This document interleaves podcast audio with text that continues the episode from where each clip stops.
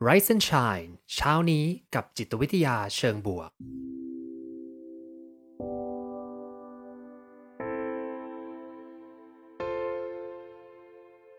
สวัสดีครับ ยินดีต้อนรับเข้าสู่พอดแคสต์เพื่อทุกท่าน อยู่กับผม ภูมิธีรพุทธปิติชัด ผมเป็นอาจารย์มหาวิทยาลัย และผู้คลั่งไคล้เกี่ยวกับเรื่องราวของจิตวิทยาเชิงบวก และการนำไปประยุกต์ใช้ในชีวิตประจำวัน รวมทั้งการทำงานในองค์กร เหมือนเช่นเคยนะครับ ผมจะมาส่งกำลังใจให้ทุกท่าน ออกไปทำชีวิตให้น่าใช้ในทุกๆวันกันนะครับ อะ นี่แหละ ซึ่งดีมากเลยเข้าเรื่องกับวันนี้พอดีเลยนะครับ วันนี้หัวข้อวันนี้นะจริง ๆ พูดเรื่องนี้ไปประมาณสักสองสารอบละแต่วันนี้จะมานั่งเล่าลงลึกนิดนึงนะแล้วก็เดี๋ยวจะชี้เป้าด้วยว่าถ้าใครอยากจะฟังเรื่องนี้เพิ่มอะไปฟังตรงไหนได้บ้างนะครับผมหัวข้อวันนี้คือ optimism bias นั่นเองนะครับ มองโลกในแง่ดีให้ระวังอะไรบ้างนะครับผม อืมซึ่งก็ ถ้าเป็นจิตวิทยาเชิงบวกนะ เราจะบอกว่าต้องมองโลกในแง่ดีเสมอหรือเปล่านะ ไม่จำเป็นนะ เราต้องเข้าใจว่าอะไรเป็นปัจจัยที่ทำให้เราเป็นมนุษย์นะ แล้วก็จะมีวิธียกระดับความเป็นมนุษย์จากปัจจัยเหล่านั้นได้ยังไงบ้าง นี่แหละ ก็เลยเป็นที่มาว่าแม้ว่าจะเป็นเรื่องที่ต้องระวังไม่ต้องโลกสวยมาก เราจะเอาเรื่องนี้มาใช้ประโยชน์ยังไง วันนี้ก็เลยมาชวนคุยเรื่องนี้ครับ optimism bias นั่นเองนะครับผม ซึ่งยกตัวอย่างเดี๋ยวตัวอย่างมันจะชัดมากเลยนะหลายๆคนจะเห็นตัวอย่างแล้วจะรู้สึกว่าเออเราทำอยู่ตลอด วันนี้ครับ ก็พูดถึง optimism bias ถ้าแปลเป็นไทยนะ มันก็จะแปลว่าความเอ็นเอียงในการมองโลกในแง่ดีนะ อันนี้ผมพยายามไป search ภาษาไทยในวิกิพีเดียนะ ก็เป็นแปลว่าความเอ็นเอียงในการมองโลกในแง่ดี ซึ่งมันก็ดูแปลกๆนะ แต่ว่าอีกคำหนึ่งภาษาอังกฤษที่ผมชอบมากกว่าคือ unrealistic optimism นะ คือการมองโลกในแง่ดีแบบเป็นไปไม่ได้นะ หรือว่ามันไม่เป็นจริงเท่าไหร่นะ ไม่ค่อย realistic เท่าไหร่ บางคนอาจจะบอกว่าเฮ้ย เป็นการมองโลกสวยเกินจริงหรือเปล่านะ นี่แหละครับก็คือ optimism bias นะคือมันมีอคติบางอย่างที่เกิดขึ้นกับตัวเราทำให้เรามีโอกาสที่จะมองโลกในแง่ดีกับเรื่องบางเรื่องนะที่จะส่งผลเสียกับเราเกินไปบางคนก็จะบอกอย่างนี้ครับว่าเฮ้ยสมองของมนุษย์เราเนี่ยเป็นสมองที่โปรแกรมให้มองโลกในแง่ดี ซึ่งดีนะ แต่เขาบอกบางครั้งเนี่ยอาจจะ too optimistic นะคือบางครั้งมันอาจจะดีเกินไป จนกระทั่งกลับมาทำร้ายตัวเราเองได้นั่นเองนะ ก็เลยเป็นที่มาของหัวข้อในวันนี้ครับผมว่าเอ๊ะ human brain สมองมนุษย์เนี่ยที่บางครั้งเนี่ยมันมองโลกในแง่ดีเกินไปนะแล้วมันส่งผลเสียต่อเราเป็นยังไงบ้าง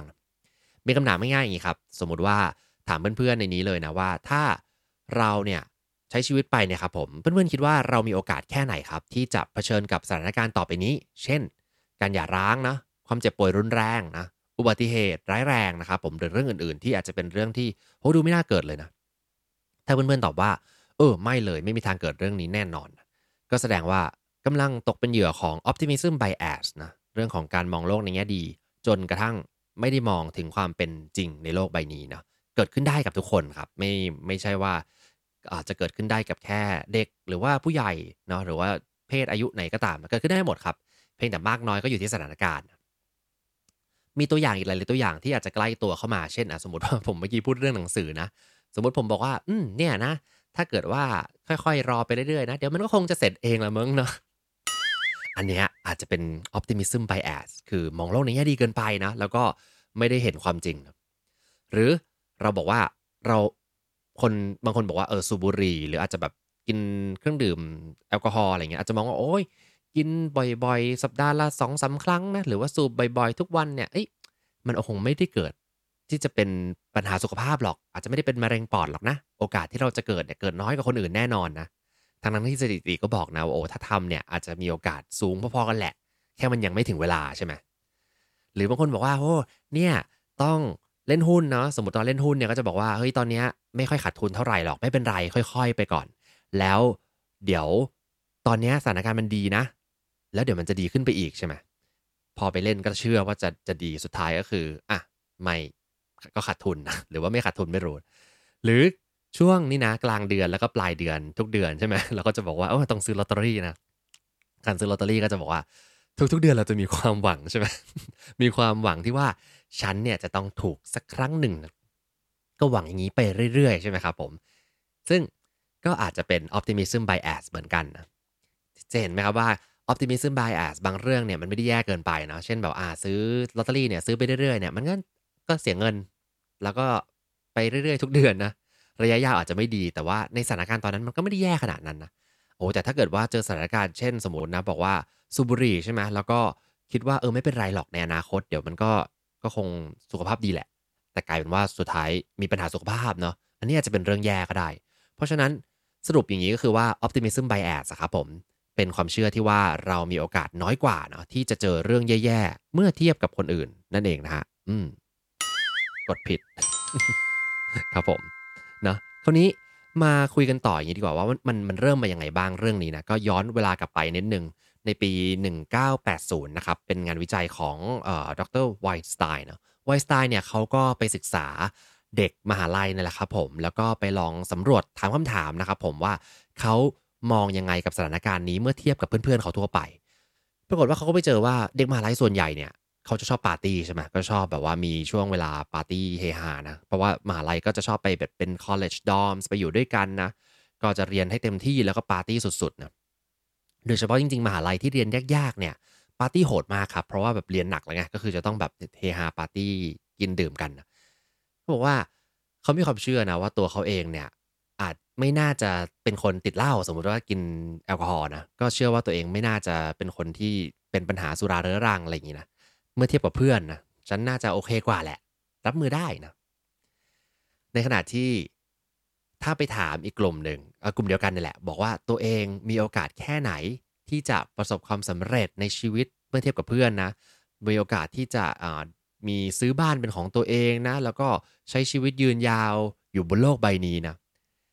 ทุกคนก็จะตอบเนี้ยว่า เออ ฉันน่าจะมีโอกาส มากกว่าเมื่อเทียบกับเพื่อนนะคือไอเกณฑ์ประเมินเนี่ยเขาให้ประเมินเมื่อเทียบกับเพื่อนๆทั่วๆไปอาจจะไม่ได้ระบุเจาะจงนะแต่ให้นึกว่าเออกลุ่มเพื่อนของคุณเนี่ยทั้งหมดเนี่ยคุณคิดว่าตัวเองเนี่ยน่าจะประสบความสำเร็จมากกว่าแค่ไหน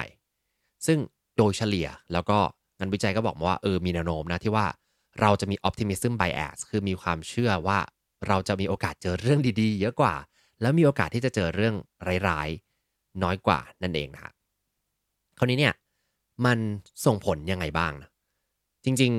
ผมเคยคุยไปนะ ถ้าเกิดว่าเพื่อนๆ ลองกลับไปย้อนดูนะครับผมอาจจะหายากนิดนึงนะ แต่ว่าไปใน Creative Talk Podcast นะครับผมเป็น EP ที่ 54 ของ Rise and Shine นะต้องบอกอย่างว่า Rise and Shine มีอ่า EP มาก่อนหน้านี้ประมาณสัก1ถึง30 40 เนี่ยเนี่ยมันอยู่ในช่องเก่าผมนะ แล้วก็ตอนหลังก็ย้ายมาอยู่กับพี่โจพี่เก่งที่ที่ Creative Talk นะครับ ซึ่งถ้าเข้าไปจริงๆ SoundCloud มันจะหาง่ายสุด แต่จริงๆ ถ้า Search ใน Spotify ผมเชื่อว่า Search ได้เหมือนกัน Rise n s h i 54 ครับ Stop Born Optimism นะดื้อดึงมองโลกด้านดีที่ไม่ใช่โลกสวยนะคือจริงๆ มองโลกสวย มองโลกแง่ดีอะจริง ๆ มันก็น่าจะเป็นประโยชน์หลายๆเรื่องนะหรือแม้แต่มี optimism bias คือมองดีเกินไป บางทีก็อาจจะมีไม่ได้ส่งผลร้ายขนาดนั้นเนาะเพราะว่าถ้ามันเป็นเรื่องที่ไม่ได้ส่งผลแย่มากๆ เช่นอย่างที่บอกเนี่ยซื้อลอตเตอรี่เนี่ยซื้อไปทุกทุกเดือนเนาะมันอาจจะไม่ได้แย่ขนาดนั้นก็ได้นะ อาจจะทำให้เรามีหวังแล้วก็บางคนรู้สึกว่าโอ้โห จิตใจมันกระชุ่มกระชวยที่จะได้มารอลุ้นเลขกันนะเฮ้ยผมว่าอันนี้มันก็ดีนะแต่ปัญหาของไอ้เจ้า optimism bias เนี่ยสิ่งที่มันเกิดขึ้นก็คือ มันจะส่งผลต่อการตัดสินใจที่ส่งผลร้ายให้เกิดขึ้นได้ครับ เอาตัวอย่างง่ายๆอย่างนี้เลย ไม่รู้เพื่อนๆเป็นหรือเปล่าว่าหลังๆเนี่ยช่วงที่ช่วงนี้โควิดโอเคขึ้นใช่ไหมแล้วเราก็ไม่ใช่สิ ไม่ใช่โอเคขึ้น ตอนนี้มันแย่ลงใช่ไหมตอนช่วงนี้มันแย่ลง แต่ว่า เราเริ่มชินแล้วล่ะ แล้วเราก็บอกว่าเอ้ย ไม่เป็นไรหรอก ก็แม้ว่าจะอยู่ในที่ที่คนเยอะก็ไม่ใส่แมสแล้วกันนะไม่เป็นไร เพราะว่าตอนนี้มันน่าจะโอเคละ เราน่าจะมีภูมิคุ้มกันแล้วล่ะ อันนี้จริงๆบางทีผมก็เป็นนะ แล้วเริ่มเมื่อก่อนใส่แมสได้ตลอดตอนนี้ใส่แล้วเริ่มอึดอัดนะก็เลยรู้สึกว่าอืมไม่เป็นไร หรือตัวอย่างง่ายๆอีกอันหนึ่งเลยที่ที่บ้านเราชอบเป็นคือ safety belt ไม่รู้เพื่อนๆเป็นหรือเปล่าว่า คนที่นั่งหลังอะ่ะ ตอนนี้มันเป็นกฎหมายใช่ไหมที่ที่ห้าม ที่ต้องใส่ safety belt ด้วยใช่ไหมครับผม แต่ลองผมลองสังเกตพฤติกรรมนะของคนรอบข้างหรือว่าของอคนทั่วไปนะหลายๆคนก็ยังติดนิสัยอยู่ว่าเออนั่งหลังเนี่ยปลอดภัยไม่ต้องใส่ safety belt ใช่ไหมซึ่งจริงๆไม่ว่าจะเป็นกฎหมายที่ออกมานะ หรือว่าสถานการณ์อะไรเองก็ตามเรารู้แหละว่ามันควรจะต้องใส่ เพราะว่ามันอาจจะเกิดถ้าเกิดอุบัติเหตุเนี่ยไม่ว่าจะนั่งหน้านั่งหลังนะมันเสี่ยงหมดเนาะเพราะฉะนั้น การที่เราบอกว่าเฮ้ยไม่เป็นไรหรอกไม่ใส่เซฟตี้เบลมันก็ไม่ได้ส่งผลขนาดนั้น เพราะว่าไม่น่าจะเกิดอุบัติเหตุนะ อันเนี้ยนี่แหละ optimism bias นะฮะ อันนี้ต้องระวังนะครับ มีคุณเตยบอกว่าเออไม่ตรวจย่อมไม่ติดค่ะโควิดใช่เลยนะ อันนี้ก็คือ optimism bias นะใช่แต่ว่าก็ต้องระมัดระวังนะบางทีคนบางคนอาจจะเป็นเยอะนะคราวนี้เอ่อหรือว่าไม่ นี่การไม่ตรวจเท่ากับไม่ติดจริงก็มีเรื่องนี้เหมือนกันนะที่บอกว่าตรวจสุขภาพใช่ไหมครับ การไปไม่ตรวจสุขบอกว่าเฮ้ยไม่เป็นไรสัก2อสปีตรวจทีก็ได้นะ หรือว่าไปตรวจสุขภาพฟันนะ ไปขูดหินปูนนะเอาไว้ไว้นานๆทีก็ได้แล้วก็ลืมไป หรือแบบไม่ทาครีมกันแดดเนาะใช่ไหมมันเคยมีที่เขาไปดูรูปใช่ไหมว่า ให้ทาครีมกันแดด แล้วก็ไม่ได้ทาทาแค่หน้านะแล้วไม่ได้ทาคอนะแล้วสุดท้ายพอเวลาผ่านไปเรื่อยๆก็คือแบบโอ้หน้านี่คือยังโอเคอยู่แต่ว่าคอเริ่มแบบว่าไม่โอเคแล้วเนาะ ก็อาจจะไม่ใช่เคสนั้นตรงๆนะแต่หมายความว่าบางทีเราก็ใช้ชีวิตทั่วๆไป แล้วก็ลืมปกป้องตัวเองจากสถานการณ์ต่างๆ ไม่ว่าจะเป็นไม่ใส่แมสไม่safety belt นะไม่ทาครีมกันแดด หรือว่าไม่ได้เก็บเงินออมเพื่อใช้ในการเกษียณนะซึ่งสิ่งเหล่านี้มันก็เป็นสิ่งที่เราทำนะแต่ว่าถ้าเราไม่ได้ระวังเรื่องของ optimism bias คือเรามองว่าในอนาคตมันจะโอเคแหละ มันน่าจะส่งผลเสียมากกว่าผลดีนะก็เลยเป็นที่มาที่ว่าวันนี้มาแล้วมาคุยเรื่องนี้กัน คราวนี้มันจะมีคน 2 ประเภทครับเพื่อนๆ ไม่รู้ว่าเราลองมองตัวนี้ได้ดีกว่า จริง ๆ เดี๋ยวจะชวนเพื่อนๆ กดมาในแชทก็ได้นะว่าเพื่อนๆ เป็นคนแบบไหนนะ เออ ดีไหมจะได้มาลองทำกิจกรรมร่วมกัน คนประเภทที่ 1 กด1ครับ คนประเภทนี้เนี่ยก็จะเป็นคนที่อาจจะเป็นอย่างนี้เลย optimism นะ ก็คือมองโลกในแง่ดีมากๆๆๆๆเลย แล้วบางทีเนี่ยแบบละหลวมเผลอไปนิดนึง คือเข้าใจว่าไม่ใช่ทุกสถานการณ์นะ แต่ว่า ส่วนใหญ่ส่วนใหญ่อาจจะละหลวมสบายๆไม่เป็นไรนะไม่น่าจะเกิดเรื่องร้ายกับตัวเรานะคนมองโลกในแง่ดีเกินไปเนาะเอออันนี้คือด้านดีไปก่อน ซึ่งก็มีข้อเสียใช่ไหมอันนี้คือกฎหนึ่งกฎ2ก็คือบอกว่าเอ้ยฉันอาจจะเป็นคนที่มองโลกในแง่ร้ายมากกว่า คืออาจจะกลัวกว่าเครียดกว่านะ แล้วก็ถ้าเกิดป้องกันอะไรไว้ได้ก็จะป้องกันนะ จะพยายามจะคิดทุกซีเนริโอเลยว่าเฮ้ยเรื่องร้ายมันจะเกิดอะไรขึ้น แม้ว่ามันจะยังไม่เกิดก็ตามนะ แต่ขอลิสต์ออกมาก่อน เพราะว่าฉันไม่อยากจะซุ่มเสี่ยง ไม่อยากจะเจอเรื่องไม่ดีนะอันนี้คือ 2 ลองไหมจะได้มาดูว่าเพื่อนๆตื่นกันหรือเปล่านะกฎหนึ่งคือเออฉันน่าจะมีแนวโน้มมองโลกในแง่ดีมากกว่ามองโลกในแง่ร้ายแฮะแต่ว่าถ้ากฎ2ก็คือฉันไม่น่าจะมีแนวโน้มในการมองโลกในแง่ร้ายมากกว่าแง่ดีนะครับโอ้มาลองดูกันนะอ่าพี่โจกด2นะจดมีหลายคนกด2นะครับมีหลายคนก็กด1นะ อืมอืมอืมอืมขอบคุณมากครับขอบคุณมากครับ กดมาได้เรื่อยๆนะครับ เนี่ยผมว่าจริง ๆ มนุษย์เราอะมันจะเป็นสเปกตรัมอย่างเงี้ย ก็คือมีตั้งแต่เอ็กซ์ตรีมสุดๆไปเลยคือมองโลกในแง่ดีสวยสุดๆ ไม่ได้สนเรื่องร้ายเลย แล้วก็2สุดๆไปเลยคือไม่สนเรื่องดีเลยนะแต่ผมเชื่อว่าในห้องเนี่ยที่ตอบ1กับ2อะมันจะอยู่กลางๆเหมือนกับเป็น1ค่อนไป 2 อีกนิดเดียวไป 2 ละอีก2ไปอีกนิดนึงไป1ละเนาะอยู่ระหว่างตรงนี้นะขอบคุณทุกคนมากที่ร่วมมือกันตอบคำถามนะครับ มีชอบคุณนุสรานะบอกว่า 1.75 นะอ่า แสดงว่าไปทาง 2 แต่ว่ายังไม่สองสุดขนาดนั้นนะอ๋อยอดเยี่ยมเลย ขอบคุณมากนะครับ ขอบคุณมากตบมือ เย่ดีใจแสดงว่ายังฟังอยู่นะ แล้วก็ทุกคนตอบกันมาด้วยนะครับ ขอบคุณที่น่ารักมาก ๆ เลยนะครับเนอะคราวนี้ผมว่าเรื่องนี้มันทำให้เราพิจารณาอย่างนี้ เวลาที่จะดูสังเกตตัวเองทางจิตวิทยานะสิ่งที่ทำได้ก็คือว่าเราจะต้องมานั่งคอยเช็คอุณหภูมิของตัวเราเสมอว่าเอ๊ะเราเป็นคนประมาณไหนนะ แล้วเราต้องระวังเรื่องอะไรบ้างสำหรับใครที่กดหนึ่งนะครับผมวันนี้เนี่ยมีเรื่องที่ต้องระวังหลาย ๆ เรื่อง เช่นนี่แหละ optimism bias การที่เราเป็นคนเบอร์หนึ่งมากมาก ๆ เลยเนี่ย ข้อดีมันมีเยอะนะ แล้วก็ถ้าใครกลับไปย้อนฟังในหัวข้อที่ผมเคยเล่าไปนะ 54 ใช่ไหม Rise and Shine Stubborn Optimism นะ มองดื้อดึงมองโลกในด้านดีที่ไม่ใช่โลกสวย มี argument หรือว่ามีแนวคิดที่ว่าการมองโลกในแง่ดีที่มัน extreme เกินไปมันอาจจะไม่ได้แย่เท่ากับการมองโลกในแง่ร้ายที่ extreme เกินไปก็ได้เนาะเหมือนโลกมันร้ายเกินไปแล้วล่ะ เปิดพื้นที่ไว้มองในแง่ดีมันน่าจะดีนะ อันนี้ก็คือเคยเล่าไว้ละในนั้น ถ้าเกิดว่ามีใครสนใจลองลองกลับไปย้อนฟังดูได้นะครับ EP 54ไกลมากเลยตอนนี้ก็ 200 แล้วนะแต่ที่สำคัญก็คือว่า ถ้ามันดีมากๆเนี่ยเราต้องระวังอะไรบ้างนะ มันมีเรื่องอะไรที่ต้องระวังข้อควรระวังเยอะแยะไปหมดเลยเดี๋ยวคุยกัน คราวนี้นอกจากที่บอกว่าเฮ้ย ถ้าเรามองโลกในแง่ดีเกินไปแล้วครับผม สิ่งที่มันช่วยได้ของ optimism นะ คือ optimism นักจิตวิทยาบอกว่าเป็นทรัพยากรที่ดี การมองโลกในแง่ดีเป็นทรัพยากรเชิงบวกที่เราควรจะสั่งสมไว้เนาะ โดยเฉพาะใครที่บอกว่าเฮ้ยฉัน default เป็นเรื่องการมองโลกในแง่ร้ายไปก่อนเนี่ย เราจะทำยังไงให้มาสั่งสม optimism ได้มากขึ้น เพราะว่าอะไร เพราะว่า ตัวของการมองโลกในแง่ดี มันจะมีไอเดียที่ชื่อว่า self fulfilling prophecy นะคือเราเนี่ยอาจจะไปพยากรณ์อนาคตตัวเอง แล้วก็สามารถไปเป็นคนคนนั้นได้นะถ้าเรามองโลกในแง่ดีหมายความว่าไง สมมุติว่าเรานะมีความเชื่อว่าฉันจะต้องมีทำธุรกิจที่ประสบความสำเร็จเนี่ยตอนนี้จะขายของออนไลน์หรืออะไรก็ตามนะเราจะเริ่มต้นขึ้นจะทำให้ได้นะเชื่อไปแล้วว่าฉันจะต้องสำเร็จ แม้ว่ามันเป็นการมองโลกในแง่ดีที่อาจจะเกินไปตอนนี้ยังไม่ได้เริ่มเลยสมมตินะ แต่การคิดไปก่อนว่าเฮ้ยมันจะต้องทำได้นะมันก็อาจจะทำให้เราไปทำได้จริงๆนะมันกระตุ้นให้เราอยากไปทำให้สำเร็จกระตุ้นว่าเราจะต้องทำได้นะถ้าเรามีความเชื่อไปแล้วว่ามันไม่ได้นะมันก็คือปิดประตูตั้งแต่แรกแล้วไม่ได้เริ่มไปลงมือทำเพราะฉะนั้นไอ้เจ้าออ t ติมิซึมหรือการมองโลกในแง่ดี มันเลยเป็นทรัพยากรที่มีคุณค่าในการจะพาเราไปถึงอนาคตนะซึ่งจิตวิทยาเชิงบวกพูดเรื่องนี้ไว้เยอะว่ามันดีอย่างไรบ้าง แต่วันนี้จะมาชวนในมองในมุมอีกมุมก็คือ ถ้าเรามี ออ t ติมิซึมที่เป็นไบแอสที่ต้องระวังนะคือการมองในแง่ดีที่เกินไป มันจะเสี่ยงในเรื่องบางอย่างเหมือนกัน ที่บอกไปแล้วว่า เช่นไม่ป้องกันตัวเอง ไม่เตรียมตัวไปให้ดีนะเนี่ยอย่างผมยกตัวอย่างอย่างอย่างบางเคสเนี่ยบางคนอาจจะเป็นคนที่มองโลกในแง่ดีเป็นพื้นฐานอยู่แล้วนะแต่กับการตัดสินใจการใช้ชีวิตเนี่ยเขาอาจจะเลือกตัดสินใจและใช้ชีวิตและทำในสิ่งที่เป็นการมองโลกในแง่ร้ายไว้ก่อน เหมือนเป็น prepper นะ ไม่รู้ว่าเพื่อนๆเคยได้ยิน prepper หรือเปล่านะ prepper เนี่ยเป็นเอ่อเป็นกลุ่มกลุ่มคนแล้วกันนะคือกลุ่มคนที่จะเตรียมการไว้ก่อนล่วงหน้า ไม่ว่าจะเกิดอะไรขึ้นก็ตามนะซึ่งมันจะมีกลุ่มเป็นความเชื่อที่ extreme มากๆเหมือนกัน เช่น เขาจะเชื่อว่าเฮ้ยเดี๋ยวถ้าเกิดว่ามีสถานการณ์ที่เป็นสถานการณ์ที่แย่ที่สุด เช่น มีสงครามหรือว่ามีมนุษย์ต่างดาวบุกโลกอะไรก็ตามนะ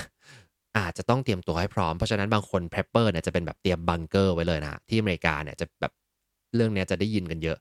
บางคนอาจจะถึงขั้นเตรียมบังเกอร์กันไว้เลย แต่บางคนอาจจะเป็นแบบเป็นไม่ได้เป็นบังเกอร์ผมเคยเจอในชีวิตจริงนะ prepper เนี่ยคือไม่ได้เป็นบังเกอร์ แต่เขาเตรียมเป็นเหมือนกับรถที่เป็นรถบ้านเล็กๆ ที่มีทุกอย่างพร้อมมีแก๊ส มีน้ำนะแล้วก็มีอุปกรณ์มียารักษาโรคอะไร เตรียมไว้บนรถนี่แล้ว สมมุติวันดีคืนดีเกิดเรื่องอะไรขึ้นมาเขาสามารถกระโดดขึ้นรถขับปึ๊บออกไปได้เลย แล้วก็ไปใช้ชีวิตข้างนอกในป่าไปอยู่ตรงไหน แล้วก็สามารถเอาตัวรอดได้นะอันนี้คือ prepper ซึ่งมันก็จะมีร้านแบบบ้านเราไม่ค่อยเห็นนะแต่ร้านที่อเมริกามันจะมีอะไรแปลกๆร้านที่เป็นแบบ survival store ก็คือแบบเป็นร้านที่ไว้ซื้อของเตรียมตัวเพื่อเอาตัวรอด เอาจริงๆมองมุมหนึ่งก็คือ ถ้าเป็นคนเบอร์หนึ่งมากๆก็จะบอกว่าโอ้ยพวกเนี้ย เตรียมตัวเกินไป มันไม่จำเป็นต้องใช้นะ อันนี้อาจจะเป็น optimism bias นะ คือมองโลกในแง่ดีจนเกินไป จนถ้าเกิดสถานการณ์จริงเนี่ยฉันไม่มีอะไรรับมือเลยนะแต่ถ้าเกิดว่าคนที่เป็นเบอร์สอง extreme ไปเลยนะสองสุดเลยเนี่ย อาจจะมองว่าโหฉันจะต้องเตรียมรับมือทุก ๆ อย่างจะต้องเตรียมไว้ จริง ๆ ผมเชื่อว่าเพื่อนๆในห้องนี้อาจจะไม่ได้เป็น prepper ขนาดที่ว่าโหเตรียมไว้ขนาดโลกถล่มดินทลาย แล้วจะต้องสามารถเอาตัวรอดได้นะแต่ผมเชื่อว่าในเนี้ยมีการเตรียมตัวอยู่บางระดับนะ เช่น ตัวตัวอย่างง่ายๆ คือกระเป๋าครับ กระเป๋าของเพื่อนๆ คนใดนะ ถ้าเป็นกระเป๋าที่เออเน้นแค่ใช้ชีวิตวันนั้นนะ อันนี้อาจจะมี optimism bias ก็คือ ฉันอาจจะชิวๆสบายๆ เดี๋ยวค่อยไปหาซื้อเอาดาบหน้านะเอออันนี้อาจจะเป็นคนเบอร์หนึ่ง extreme นะแต่คนเบอร์สองที่สองกลางๆอะผมว่าเนี่ยหนึ่งจุดสองห้าหนึ่งจุดเจ็ดห้าหนึ่งจุดห้าอะไรเงี้ยผมว่าต้องลองไปเช็คกระเป๋าของเพื่อนๆนะว่ามีอะไรบ้างนะเปิดกระเป๋ากันนะ เตรียมตัวอะไรกันไว้บ้าง บางคนอาจจะแบบโอ้ยมียารักษาโรคนะ มีนู่นมีนี่เต็มไปหมดเลยนะ คือพูดง่ายๆว่าแบบเกิดอะไรขึ้นเขาก็มีของให้นะ ผมผมตัวเองก็ตัวผมเองก็เป็นอย่างนั้นเหมือนกัน มีตัวเองเป็นคนมองโลกในแง่ดี พอสมควรแหละ คิดว่าตัวเองเป็นเบอร์หนึ่งไกลๆเลย แต่ก็พอมาตัดสินใจในการใช้ชีวิตอะผมจะเตรียมตัวเหมือนกัน ก็คือในกระเป๋าก็จะมีแบบเออยาต่างๆ แล้วจะมีผ้าตัวเทปปิดแผลนะตัวเขาเรียกว่าเทปอะไรนะ พลาสเตอร์ปิดแผลใช่ไหมคือผมจะมีในกระเป๋าที่เป็น backpack แล้วก็มีอันนึงเก็บไว้ในวอลเล็ตในกระเป๋าสตางค์ไม่รู้มีไว้ทำไมก็เผื่อไว้ ซึ่งมันก็เคยได้ใช้จริง ๆ ด้วยนะเออ ก็เลยรู้สึกว่าโอเค แล้วก็จะมีหลาย ๆ อย่างที่เก็บแล้วก็หิ้วแล้วพอเอามากองรวมกันเนี่ยมันก็หนักนะแล้วเราก็ต้องหิ้วไปทุกวัน แต่ถ้าวันใดวันหนึ่งที่เราไม่ได้เอาไป เรื่องที่ต้องใช้ก็จะเกิดขึ้นใช่ไหมฮะนี่นะยากจริง ๆ เลยชีวิตนะ แต่นี่แหละครับการเตรียมตัวการตัดสินใจว่าเฮ้ยเผื่อๆไว้นิดนึงนะ เรื่องร้ายมันอาจจะเกิดขึ้นก็ได้ แสดงว่าเพื่อนๆกำลังจะต่อสู้กับเจ้า optimism bias อยู่นั่นเองนะอืมอ่านี่นี่รู้เลยว่ามี ไหนดูซิว่ามีอะไรในกระเป๋าบ้างนะพี่สราบอกว่าพกร่มมาทุกวันเลย ฝนไม่ตกไม่เคยได้ใช้สักทีนะ แต่วันที่เราเอาร่มออกไปคือจะเป็นวันฝนตกใช่ไหมฮะ พี่โจบอกว่าพี่โจมียาแก้ปวดยาแก้แพ้กรรไกรตัดเล็บแล้วก็พลาสเตอร์ยาเออพลาสเตอร์ยาเหมือนกันนะมีคาร์บอนแก้ท้องเสียยาลดกรดอย่างละสองเม็ดเออนี่สินี่สิเออพี่สราบอกว่าพกยาสามัญประจำบ้านนะเออแต่หวังว่าไม่ใช่พกเป็นตู้เลยนะ พกแค่แบบเล็ก ๆ น้อยๆนะเตรียมกระเป๋าขอพร้อมค่ะ คุณนุสราบอกว่าเพราะเป็น CA อ๋อใช่ใช่อันนี้อยู่ที่แคลิฟอร์เนียใช่ครับแคลิฟอร์เนียแผ่นดินไหวบ่อยจริง ก็ต้องมีกระเป๋าพร้อมนะเอออันนี้อาจจะไม่ได้เป็นแบบ prepper extreme แต่ว่าเป็น คนที่พร้อมรับมือเมื่อมีสถานการณ์เกิดขึ้นหยิบกระเป๋า แล้วก็สามารถหลบอยู่ในบ้านได้หรือว่าอยู่ในใต้ถุนบ้านอะไรก็ตามเออสถานการณ์แต่แต่คนแตกต่างกัน ซึ่งถ้าเรามามองเรื่องสมองนะผมว่าจริง ๆ นักวิชาการหลาย ๆ คนจะมีความเชื่ออย่างนี้ครับว่า สมองเราอะถูกตั้งโปรแกรมให้มองโลกในแง่ดี ที่เราเคยพูดกันนะครับว่า glass half full glass half empty นะมีน้ำอยู่ครึ่งแก้ว เรามองว่าครึ่งแก้วนี่เหลือเหลือน้ำแค่ครึ่งแก้ว หรือว่าเหลือน้ำตั้งครึ่งแก้วแน่เนาะนักวิชาการหรือผู้เชี่ยวชาญบอกว่าเฮ้ยจริง ๆ แล้วเนี่ยเราอะมองว่าจริง ๆ น้ำเนี่ยมันเหลือตั้งครึ่งแก้วนะคือมองว่าเป็น glass half full แล้วก็สมองถูกโปรแกรมให้หาเรื่องดีๆ เพราะว่าถ้าเกิดว่ามันเป็นสถานการณ์ที่เจอแต่เรื่องแย่ๆๆๆแล้วเราหาเรื่องดีไม่ได้เลยเนาะโอ้เราแย่แน่นอนนะผมว่าเราจะลำบากมาก คือมีแนวโน้มที่จะมองโลกในแง่ดีได้ครับ ซึ่ง เออแล้วก็เหมือนผมไม่รู้ว่าใครสร้างสมองเราขึ้นมานะ แต่ว่ามันเจ๋งมากเลยนะ คือโดย default เนี่ยเราพยายามจะมองโลกในแง่ดีแหละ แต่เขาตั้งเป็น fail safe เหมือนกับตั้งปุ่มเตือนไว้ว่าถ้าเกิดเรื่องร้ายๆ เกิดขึ้นนะก็เลยมีมีสมองส่วนอะมิกดาลานะมาเตือน แล้วก็ให้มองโลกในแง่ร้ายให้ได้นะถ้าเกิดสถานการณ์ไม่ดีฉันจะต้องเตรียมตัวรับมือนะนี่แหละมันจะพยายาม balance กัน 2 เรื่องนี้นะแต่คราวนี้ ผมว่าพอเราใช้ชีวิตอยู่ในยุคที่มันมีสถานการณ์ที่ดีมากกว่าร้ายใช่ไหมครับ โอกาสที่เราจะเจอเรื่องร้ายหนึ่งวันเนี่ยมันน้อยกว่าจะเจอเรื่องดี แต่เรื่องร้ายมันใหญ่มากจนเราเครียดแล้วเรากดดัน แต่พอเป็นอย่างนี้เนี่ยมันเลยทำให้บางครั้งเราก็ลืมไปเหมือนกันว่า เอ้ย จริง ๆ แล้วเนี่ย มันก็มีอันตรายมีสิ่งที่ต้องระวังอยู่เหมือนกันนะคราวนี้จะมากำจัดเรื่องนี้ยังไง คงเป็นเรื่องยากที่จะลบเรื่องของการที่เรามองโลกในแง่ดีเกินไป จนตัดสินใจผิดพลาดเนี่ยออกไปได้เลยนะ ยังไงเราก็คงจะไปลงทุนเล่นหุ้นอยู่นะแล้วก็ขออภัยนะครับ ยังไงเราก็อาจจะต้องไปลงทุนเล่นหุ้นอยู่ แล้วก็อาจจะเสียนะหรืออาจจะเชื่อว่ามันต้องได้กว่านี้ แล้วก็ตัดสินใจผิดพลาด หรือบางทีเราก็อาจจะลืมใส่แมสไปบ้าง หรือว่าลืมใส่ safety belt ไปบ้าง เพราะว่ามองว่าเออมันก็ไม่เป็นไรนะในบางครั้งใช่ไหมแต่เราจะทำยังไงไม่ให้การตัดสินใจเนี้ยมาส่งผลไม่ดีต่อเรา มีความพยายามไปทำเรื่องนี้ครับ ความพยายามเนี้ยก็คือเขาเนี่ยบอกว่าเอ้ยในเมื่อ ถ้าคนเรามองโลกในแง่ดีเกินไปใช่ไหมก็ลองไปบอก risk สิ ลองไปบอกถึงความเสี่ยงว่ามันมีความเสี่ยงอะไรบ้างที่อาจจะเกิดขึ้นอะเช่น สมมติว่าบางคนเออเอาง่ายๆเลยตัวอย่างนี้ สูบบุหรี่ใช่ไหมเราก็ไปทำไงไปแปะป้ายไว้หน้าบุหรี่เลยนะว่ามันอาจจะเกิดผลเสียที่ทำให้เราเนี่ยสูบบุหรี่มากขึ้น แล้วจะทำให้เป็นมะเร็งนะแปะไว้หน้าซองใช่ไหมครับผมมีความพยายามไปบอกถึงเรื่องปัญหา แล้วก็ความเสี่ยงหรือว่าตัวอย่างแย่ๆที่เกิดขึ้นจากการตัดสินใจผิดพลาดหรือการมองโลกในแง่ดีเกินไปนะ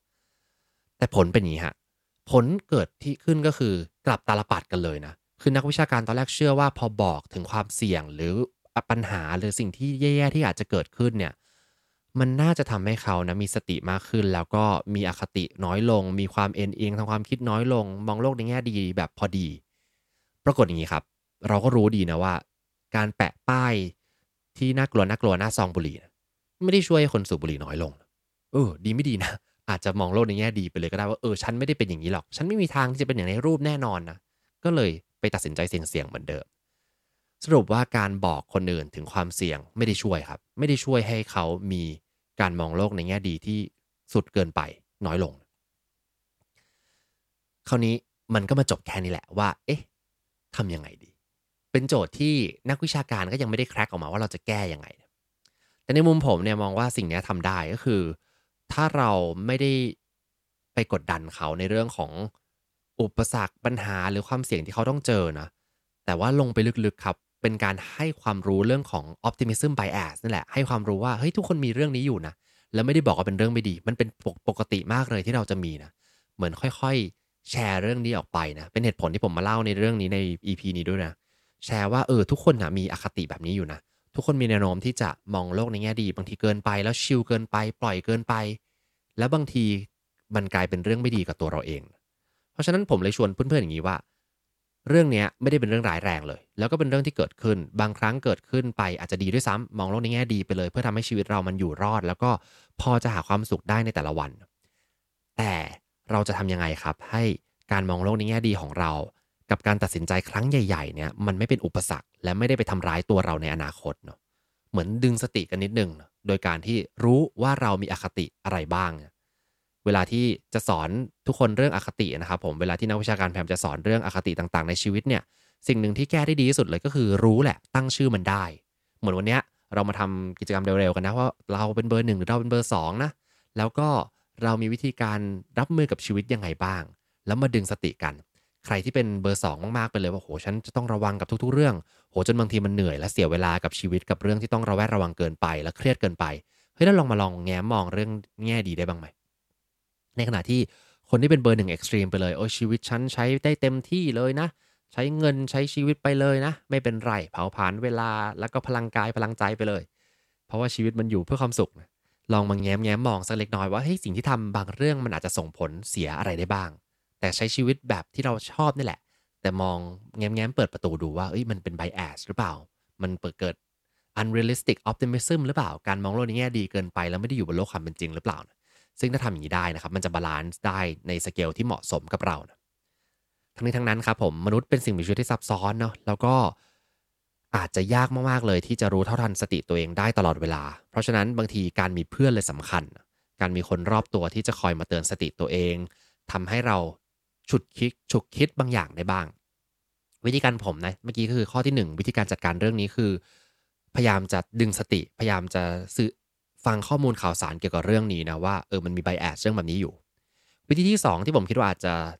ทำได้ง่ายกว่า หรือว่าตรงไปตรงมามากกว่าคือ ทุกคนจะต้องลองหาเพื่อนๆรอบตัวครับ แล้วก็เหมือนกับช่วยให้เขาช่วยเราได้ง่ายที่สุด ผมจะพยายามบอกกับเพื่อนรอบตัวผมเสมอนะว่า ช่วยหน่อย ในการช่วยดึงสติผมนิดหนึ่งเวลาที่ผมจะตัดสินใจอะไร แล้วมันผิดพลาดแล้วมันดูน่าจะเกิดผลเสีย หรือผมมองโลกในแง่ดีมากเกินไป หรือผมไม่ต้องระวังเรื่องบางเรื่องด้วยนะ ผมจะพยายามบอกทุกคนรอบตัวว่าเตือนสติได้นะ ไม่ต้องไม่ต้องเกรงใจกันมาเตือนเลยนะซึ่งก็มีคนทำเหมือนกัน มาเตือนสติแล้วก็มาพูดในเรื่องบางเรื่อง ผมก็อาจจะมาวิเคราะห์อีกทีหนึ่งว่าเห็นด้วยหรือไม่เห็นด้วยแต่อย่างน้อยเรามีข้อมูลเเรามีคนที่จะช่วยทำให้เราเข้าใจตัวเองมากขึ้น ก็จะช่วยให้เราไม่ตกเป็นเหยื่อของสิ่งที่สมองถูกตั้งโปรแกรมมาให้เรานะแล้วก็สามารถใช้ชีวิตได้ตัดสินใจได้ดียิ่งขึ้นนั่นเองนะครับ อืมโอเค วันนี้น่าจะประมาณนี้นะ ถ้าเกิดใครสนใจเรื่องนี้นะ ผมมีแนะนำหลายๆอันเลยครับ อย่างแรกถ้าเกิดใครสนใจไปฟังเรื่อง Optimism ต่อนะ มันจะมี 2 EP นะครับ EP หนึ่งคือ EP 54 ใน Creative Talk Podcast ของ Rise and Shine นะครับผม Stubborn Optimism แล้วก็จะมีการเล่าเรื่องการ balance ระหว่าง Optimism กับ Pessimism ด้วย คือการมองโลกในแง่ดีกับร้ายนะครับ ก็มี EP EP หนึ่งเหมือนกันนะฮะ ส่วนใครอยากจะฟังผู้เชี่ยวชาญนะ ก็มีอันหนึ่งที่จะแนะนำเลยก็คือเป็น TED Talk ของคุณทาลีแชร์รอตนะครับผมเขาเป็นนักประสาทวิทยานะครับ neuroscientist นะครับ แล้วก็เป็นคนแต่งหนังสือเรื่อง The Optimism Bias ด้วย ผมไม่แน่ใจว่ามี หนังสือแปลไทยหรือเปล่านะ แต่ว่าหนังสือภาษาอังกฤษเขาเรียกว่า The Optimism Bias นะครับ A Tour of the Irrationally Positive Brain นั่นเองนะครับผมก็คือเออชอบชื่อนะก็คือเนี่ยแหละอคติทางความคิด การมองโลกนี้ดีเกินไป เป็นการไปทัวร์นะ ไปทัวร์ในสมองที่มันช่าง positive แบบไม่มีเหตุและผลเลยเกินไปนะเออก็เนี่ยเขาก็เขียนหนังสือนี้ไว้นะครับ ถ้าใครไปอยากจะไปถึงหนังสือเลยก็ได้ แต่ถ้าเกิดคลิกเร็วๆ ก็ไปดู TED Talk ของเธอได้นะ ก็ เป็น TED Talk ที่ดีมากๆอีกอันหนึ่งเหมือนกันนะครับผมอืมนี่ก็น่าจะช่วยให้เราเข้าใจเรื่องนี้มากขึ้น แล้วก็เอาไปแชร์ต่อ แล้วก็ดึงสติตัวเองในการตัดสินใจในการใช้ชีวิตทุกวันนะครับผมใช้ชีวิตอย่างมีความสุข มองโลกนี้ดี แล้วก็มีเบรกสักเล็กน้อยในการมองโลกรอบๆ ให้เป็นความจริงแล้วก็ระมัดระวังกันมากขึ้นนั่นเองนะ ขอบคุณที่ติดตาม หากสนใจคอนเทนต์แบบนี้อย่าลืมกด subscribe ตามช่องทาง podcast ของท่าน และสามารถติดตาม Facebook Group โดย search Rise and Shine เช้านี้กับจิตวิทยาเชิงบวก วันนี้ขอให้ทุกท่านมีความสุข ออกไปทำชีวิตให้น่าใช้ ออกไปตามหา what makes your life worth living กันนะครับ